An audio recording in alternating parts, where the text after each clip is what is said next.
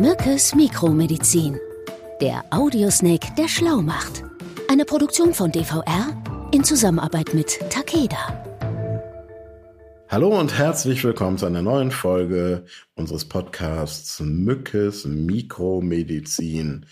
Ich bin Daniel und mir gegenüber sitzt über unsere Computerverbindung zugeschaltet Martin. Martin Mücke. Hallo Martin. Hallo, lieber Daniel. Hi. Manchmal begrüßen wir es so ein bisschen wie in der Kita, ne? Ähm, ich bin Daniel, hallo, ich bin Martin. So, ähm, Nerven wie Drahtseile. Mhm. Meine Nerven liegen blank. Du, du gehst mir auf die Nerven. Ja, das glaube ich dir. Und manchmal ist unser Podcast auch nichts für schwache Nerven. Martin, jetzt geh mal ganz tief in dich, konzentriere dich ganz dolle Worum könnte es in der heutigen Folge gehen? Hast du eine Idee? Ich tippe mal, wir sprechen heute über das Nervensystem. Ganz genau. Das ist ein echt schwieriges und komplexes Thema, was ja schon echt so ein bisschen allein aufgrund der Größenordnung von Nerven mhm. ähm, so kleinteilig und diffizil und mikroskopisch klein ist, dass es echt, ja, ein sehr herausforderndes Thema ist. Mich interessiert es sehr. Ich habe aber auch ehrlich gesagt ein bisschen Bammel davor, weil ich noch nicht genau weiß, wohin die Reise führt. Aber ich würde vorschlagen, du nimmst mich mal an die Hand und führst mich mal durch das Nervensystem. Also, was ich weiß, ist, dass unser Nervensystem wahnsinnig komplex ist. Es umfasst mhm. ja irgendwie Milliarden, glaube ich, von Nervenzellen oder sogenannten Neuronen. Und es regelt die Kommunikation zwischen dem Körper, Körper. und der Umwelt. Ne? Genau, ne? Und steuert natürlich auch viele Funktionen im Inneren unseres Körpers, äh, wie zum Beispiel auch die Atmung. Auch darauf gehen wir nochmal in einer gesonderten Folge ein.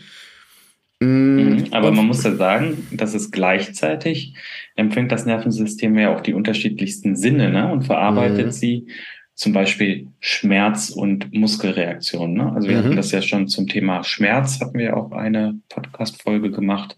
Mhm. Und äh, da hatten wir das ja auch ein bisschen erklärt, wie das ähm, ich zusammenhängt. Nicht, ich weiß jetzt allerdings gar nicht, ob die. Doch, Schmerz haben wir schon, ist schon online, ne? Genau.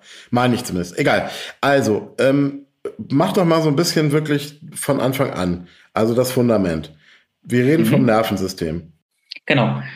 Also das Nervensystem äh, wird vom Aufbau erstmal in das zentrale Nervensystem, das kurz genannt ZNS, und das periphere Nervensystem oder PNS unterteilt. Ne? Mhm. Also das ZNS ist so ein bisschen äh, wie der Chef der Steuerzentrale. Also der Boss. Gehören, ja, genau, der Boss. Der Boss. Dazu gehören Gehirn und Rückenmark und die sind. Müssen wir da eigentlich auch gendern? Weil wir wissen ja gar nicht, vielleicht ist es ja auch eine Chefin oder ja. ein, eine Bossin, ein, ein Girl-Boss, das wissen wir gar eine nicht. Eine Bossin. Eine Bossin.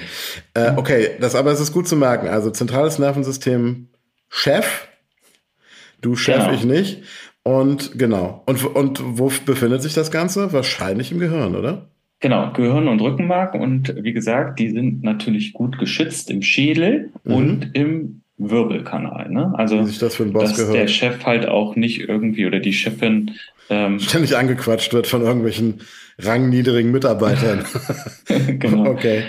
Nee, und dann haben wir das PNS, also ähm, das periphere Nervensystem. Mhm. Und das bezieht sich auf alle anderen Nerven im Körper, also zum Beispiel in den Gliedmaßen, in den Organen und so weiter. Ne? Arme, Beine und so weiter und, und die Organe, genau. Erzähl mal, wie ist die Aufgabenteilung? Das muss ja, wenn wir jetzt schon an diesem praktisch betriebswirtschaftlichen Kontext uns unterhalten. Mhm. Der Chef ist im, ist im Zweifelsfall ja der oder die Chefin diejenige, die die Ansagen macht, ne? Und genau, entscheidet, genau, also was passiert. Erstmal die Infos äh, für das zentrale Nervensystem kommen aus dem peripheren Nervensystem. Ne? Mhm. Also und die Infos werden dann eingeordnet und mit den passenden Reaktionen, also die Muskelbewegung, an das äh, PNS dann zurückgeschickt. Beispiel aus der Folge Schmerz. Daniel tritt im Dunkeln auf einen spitzen Legostein. Information, ouch, tut weh. Fußsohle verkra verkrampft sich, Fuß wird weggezogen und Daniel schreit laut auf. genau. Man unterscheidet aber trotzdem dann in dem Zusammenhang zwei Begriffe, also mhm. afferent und mhm. efferent. Also afferent, sensorische Signale, die auf dem Weg zum zentralen Nervensystem sind und mhm. bei efferent sensorische Signale auf dem Rückweg vom zentralen Nervensystem. Ne? Das auch ist da genau das, was du vorhin erklärt hast mit ja. dem Reintreten in den Legostein und der entsprechenden Reaktion. Ne? Okay, auch da wieder frage ich mich, warum man nicht einfach die Erklärung so stehen lässt und dafür dann auch noch zwei neue Worte, die dann auch noch so ähnlich klingen wie afferent und efferent entwerfen muss. Aber das ist vielleicht das Thema mal für eine eigene Folge, warum sich die Elite, die medizinische Elite mit diesen lateinischen Fachbegriffen immer so von uns Normalsterblichen absentiert. Mhm, aber, aber es geht ja sogar noch weiter, Daniel. ja. Äh, man kann das Nervensystem auch unter dem Aspekt der Funktion in zwei Bereiche aufteilen. Also man spricht dann von einem somatischen Nervensystem, also dem willkürlichen Nervensystem mhm. und dem vegetativen Nervensystem, also dem sogenannten autonomen Nervensystem. Das macht, was es ähm, will.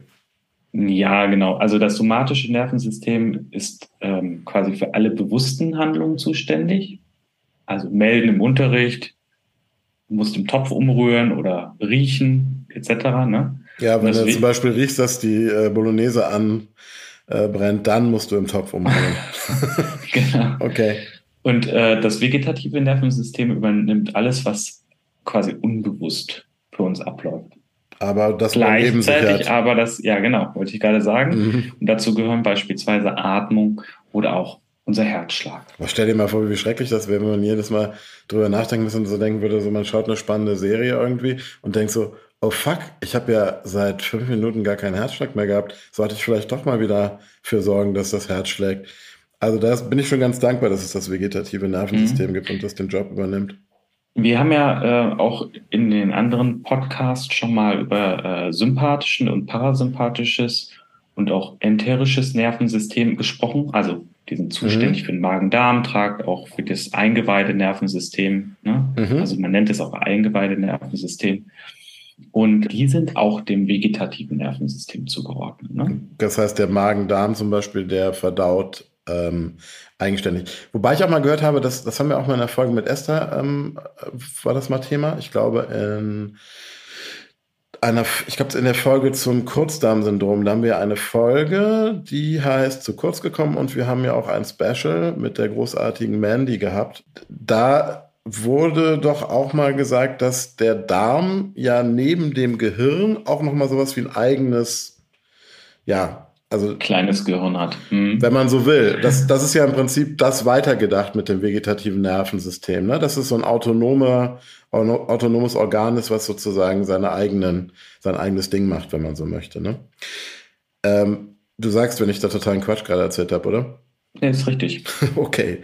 Sag mal, ähm, und der Parasympathikus ist doch auch das, auch darüber haben wir im Podcast schon mal geredet, ähm, der ist doch zum Beispiel auch dafür da, dass der Körper die notwendigen Ruhephasen bekommt, richtig? Mhm. Gut, pass auf. Bleiben wir noch mal bei dem Bild. Oben sitzt die Chefin, äh, teure Stilettos auf dem Schreibtisch, ähm, Hosenanzug und leicht gelangweilt. Wenn jetzt aber irgendwas los ist und sie eine Entscheidung treffen muss, dann muss es ja irgendwie eine Kommunikation geben zwischen ihr und ihren Angestellten. Wie geht das Ganze vonstatten? Sicherlich nicht über die Rohrpost oder irgendwie über Handy, sondern oder E-Mail, sondern anders. Mh. Dafür brauchst du die Nervenzellen, also die Neuronen. Ne? Mhm. Ähm, Neuronen sind quasi elektrisch geladene Zellen. Die mhm. haben einen eigenen Körper mit äh, diversen Fortsätzen. Sieht so ein bisschen aus wie ein, naja, ein Igel kann man nicht sein, sagen, aber wie, wie würdest du das beschreiben? Also, ich habe noch nie eine Neurone äh, gesehen. Ja. Gesagt. Aber so ein bisschen igelig. Sagen wir einfach igelig. So ein bisschen igelig. Wie ein Mettigel. Und ähm, darüber werden dann äh, elektrische Signale übertragen, ne? um Informationen durch den Körper zu schicken. Wie viele haben Und, wir von den Dingern? Ja, allein im Gehirn haben wir circa 100 Milliarden Neuronen. Also eine irre Bam. Boah. Zahl. Ne? Ich glaube, so eine hohe Und, Zahl hatten wir noch nie. Und es gab schon viele hohe Zahlen im Zusammenhang mit unserem Körper in dem Podcast, aber 100 Milliarden ist, glaube ich, neuer Rekord. Naja, und es gibt halt unterschiedliche Nervenzellen und die haben auch unterschiedliche, äh, ähm, ja, eine unterschiedliche Schnelligkeit, in der sie Schmerzsignale zum Beispiel übertragen. Also ein Schmerzsignal rast beispielsweise bis zu 150 Stundenkilometer durch das Nervensystem. Also es ist praktisch sofort da, in, in, der, in dem Augenblick, in der Nanosekunde fast schon oder Millisekunde, äh, in der ich in den Legostein trete, ähm, ist das Ding schon, ist schon klar, okay, hier ist irgendwas schiefgelaufen. Aber um dich nochmal mit einer Zahl äh, zu erschlagen, also wenn du zum Beispiel alle Nervenbahnen eines erwachsenen Körpers zusammenrechnen würdest, könntest du die Erde 140 Mal damit umrunden. Stell dir das mal vor. Du machst ach, in so einem kleinen Körper. Ne? Das kann doch gar nicht sein. 140 Mal die Erde. Wahnsinn. Also, was ich jetzt so für mich rausgezogen habe, man legt sich mit dem Nervensystem besser nicht an. Ne? Das ist so irgendwie der absolute Master Blaster in unserem Körper. Aber wie es oft so ist, ne, wo äh, Licht ist, ist auch Schatten. Mhm. Und wenn sich das Nervensystem gegen den Körper wendet und man erkrankt, dann muss ich direkt an Parkinson denken, zum Beispiel. Ne? Das ist ähm, ja, prominentes Beispiel Michael J. Fox aus Zurück in die Zukunft, der das ja schon seit Jahrzehnten hat, damit sehr gut umgeht. Aber ich weiß es auch aus dem familiären Umfeld, dass Parkinson hat ja auch verschiedene Verlaufsformen und ist wirklich eine sehr schwerwiegende Erkrankung. Äh, gibt es denn sowas wie ganz typische Erkrankungen des Nervensystems, Martin? Also da muss man sagen, die Bandbreite von Krankheiten, die mit der Entzündung des Nervensystems einhergehen, ist ja super groß und die spielen mhm. auch immer eine wichtigere Rolle im Bereich der Neurologie. Ne? Mhm. Beispiel Hirnhautentzündung, also die äh, Meningitis. Ne, die mhm. gehört zum Beispiel zu den wichtigsten ähm, Erkrankungen, die beispielsweise auch erregerbedingt sein können. können wir, haben wir auch mal im, im Zusammenhang mit Zecken, glaube ich, drüber gesprochen. Mhm, genau. Oder äh, die Multiple Sklerose oder kurz MS, die gehört zu den bekanntesten Autoimmunerkrankungen, mhm. wo dann die Nervenfasern des zentralen Nervensystems angegriffen werden und chronisch entzündet sind. Ne? Da sind, das sind diese Kappen, ne, die auf den Nerven drauf sitzen, werden dann, glaube ich, immer dünner. Ne? Habe ich mal irgendwie mir das erklären mhm. lassen. Aha. Und alleine unter äh, MS leiden ja schätzungsweise 240.000 Menschen ne? in wow, Deutschland. Das ist auch viel, ja. Dann auch eine Erkrankung, die auch in, den, in das Spektrum der seltenen Erkrankungen gehört, ist die Amyotrophe Lateralsklerose, ALS. Das kennst du vielleicht noch mm. aus dieser Bucket Challenge. Ne? Ice Bucket Challenge, ja. Ice wo sich die Leute das kalte Wasser über den Kopf geschüttet haben und was eine gute Sache ist. Aber auch da fällt mir noch dazu ein, das ist damals ganz interessant, ne? weil der Fokus war so stark auf dieses ALS und diese Ice Bucket Challenge gerichtet, dass alle Spenden eigentlich in diesem Bereich nur noch in diesem ALS-Kontext geleistet wurden. Und die Organisationen, die die Gelder verwaltet haben, haben irgendwann gesagt, Leute, wir sind fein. Spendet wieder an andere, für andere Erkrankungen, für die Erforschung und und, und Therapie von anderen Erkrankungen, weil wir haben genügend Geld jetzt von euch bekommen für die nächsten genau. Jahre. Auch da wichtig und interessant, dass man ja, so toll das ist, auch so ein bisschen nicht dem Hype so sehr aufsitzt, sondern auch, wenn sowas gerade in den sozialen Medien so durchgespielt wird, auch dran denkt, es gibt natürlich noch ganz, ganz viele andere Menschen, die andere Krankheiten haben, die genauso berücksichtigt werden müssen. Ne? Genau. genau. Aber nochmal zum Thema zurück. ALS. Mhm Entschuldige. Ja, also mhm. hier ist ja auch wichtig, ähm, hier werden dann die motorischen Nervenzellen im Gehirn und in, in den Rückenmarkszellen angegriffen, ne, sodass sich die Muskeln dann nicht mehr richtig steuern lassen, beispielsweise. Bis hin zum, bis hin zur kompletten Lähmung, zur kompletten Paralyse, die dann ja, halt auch zum Rollstuhl landen. Und, und dann irgendwann auch tatsächlich die Lunge dann halt die Lungenmuskulatur nicht mehr arbeitet und man dann irgendwann auch leider dran stirbt. Ne? Genau, ja. Mhm. Ähm, und dann von den Erkrankungen nochmal zum Abschluss. Also ja. du hast ja vorhin äh, auch schon drüber gesprochen, Parkinson, also mhm. der Morbus Parkinson oder die sogenannte Schüttellähmung. Mhm. Was passiert da im Körper? Mhm. Also es ist auch eine Erkrankung des Nervensystems mhm. oder besser äh, der Nervenzellen im Gehirn. Mhm. Und ähm, bei dieser Erkrankung wird dann kein Dopamin, also dieser Botenstoff, produziert. Und folglich können dann keine elektrischen Signale im Körper kommuniziert werden. Ne? Okay. In der Regel tritt das ungefähr ab dem 50. Lebensjahr auf und schreitet dann langsam voran. Also mhm. äh, das sind dann die Menschen, die dann immer so zittern oder diesen typischen Tremor der Hände haben ne? mhm. und dann auch eine versteifte Muskulatur aufweisen und eine eingeschränkte Bewegung. Mhm. Und diese versteifte Muskulatur wird wahrscheinlich auch dann dadurch hervorgerufen, dass die ja, die Muskeln einfach auch nicht die entsprechenden Impulse mehr bekommen und dann auch einfach ähm, ja nicht mehr normal funktionieren wahrscheinlich, ne? Mhm. Ja, also das sind ähm, ja einige Krankheiten, die man da auf dem Schirm haben muss. Aber du hast doch sicherlich auch noch mh, hm, was zum Thema seltene Krankheiten in petto als Spezialist. Äh, ALS, sagtest du ja gerade, geht ja auch schon in so eine Richtung. Aber gibt es da noch andere Erkrankungen, die dir in den Sinn kommen, jetzt gerade aus dem mhm. Spektrum der seltenen? Also eine Erkrankung, die man vielleicht mal nennen kann, die wir, glaube ich, noch nicht besprochen haben in unserer Reihe, ist zum Beispiel die metachromatische Leukodystrophie, kurz MLD. Und das ist auch eine äh, wirklich seltene Erkrankung des Nervensystems. Und die MLD ist erblich. Also mhm. beide Eltern des Patienten oder der Patientin tragen den Erbfehler in sich. Also mhm. man nennt das dann autosomal rezessiver Erbgang. Mhm. Und beide Eltern sind aber gesund, geben dann aber das defekte Gen an die Kinder weiter. Ja, das Und, ist aber auch fatal, ne? Also, wenn man da ja. noch gar keine ähm, erkennbare Historie hat in der Familie, ne? Das, okay. Ja, Und wie viele? Ungefähr ein von 100.000 Neugeborenen, ähm, mhm. der dann an so einer MLD erkranken kann. Was passiert dann? Was löst mhm. das aus? Also aufgrund des dann auftretenden Stoffwechseldefektes wird dann die schützende Schicht um die Nerven, also die sogenannte Myelinschicht, mhm. angegriffen und dann zerstört. Ne? Und dadurch können dann die elektrischen Impulse nicht weitergeleitet werden. Okay, oh Gott. Und was, was löst das aus bei den Patienten? Das sind ja also dann, kommt, das ist ja mhm. dann praktisch, wenn ich es richtig verstanden habe. Ähm, also das betrifft überwiegend Kinder und Jugendliche, richtig? Also es gibt verschiedene. Oder tritt also auf gibt, dann in den ja. jungen, jungen Jahren.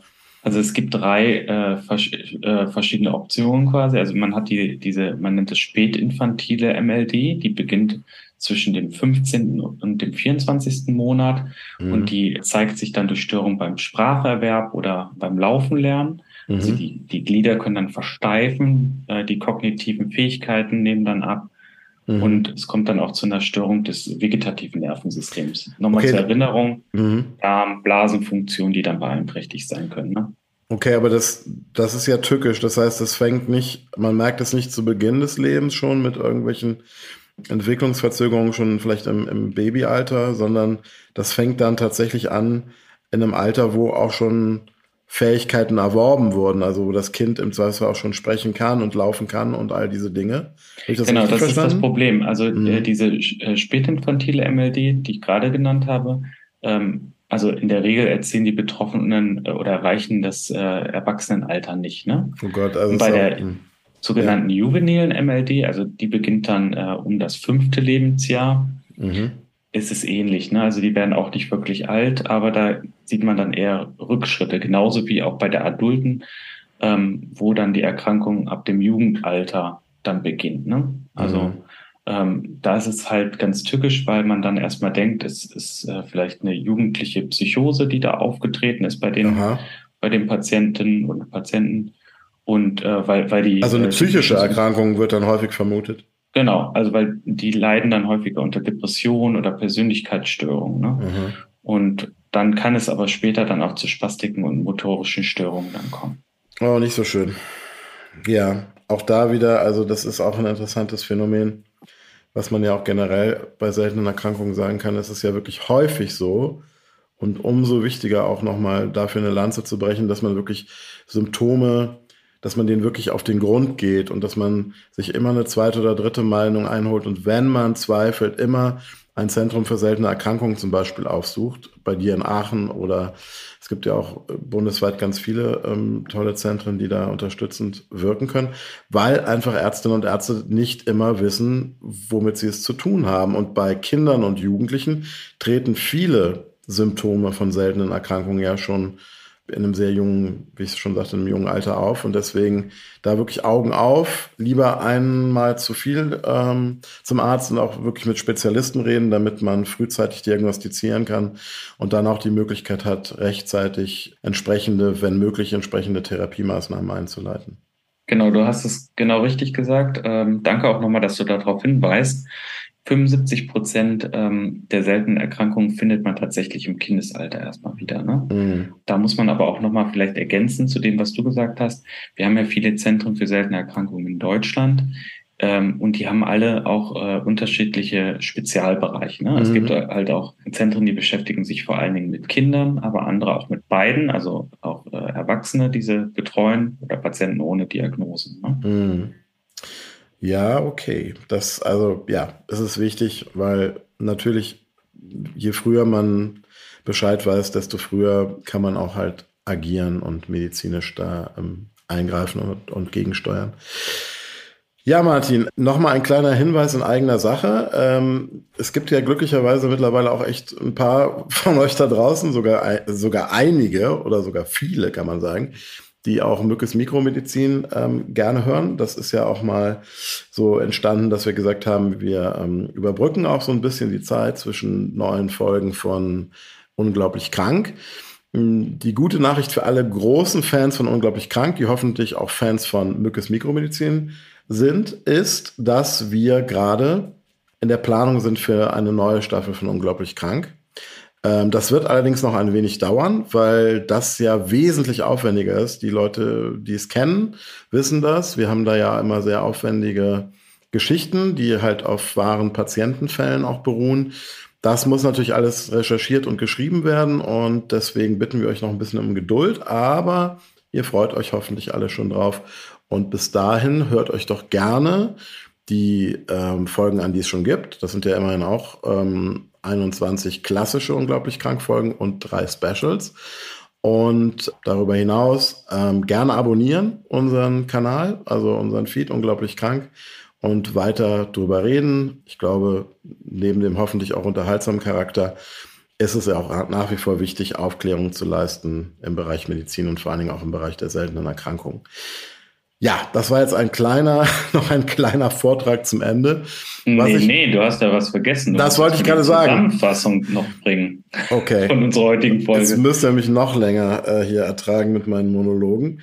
Ja, dann mache ich kurz die Zusammenfassung. Die dürfen wir natürlich nicht vergessen. Also, wir haben heute über das Nervensystem gesprochen, das, Merk äh, das menschliche, was ja wahnsinnig komplex ist und ähm, haben schon gesagt, Milliarden Nervenzellen hatten da diesen schönen Vergleich, den du gebracht hast, von dem Chef, der sozusagen das Ganze steuert, äh, das zentrale Nervensystem und dem peripheren Nervensystem, was das Ganze sozusagen dann in die Tat umsetzt, was äh, gemacht werden muss von den Nerven.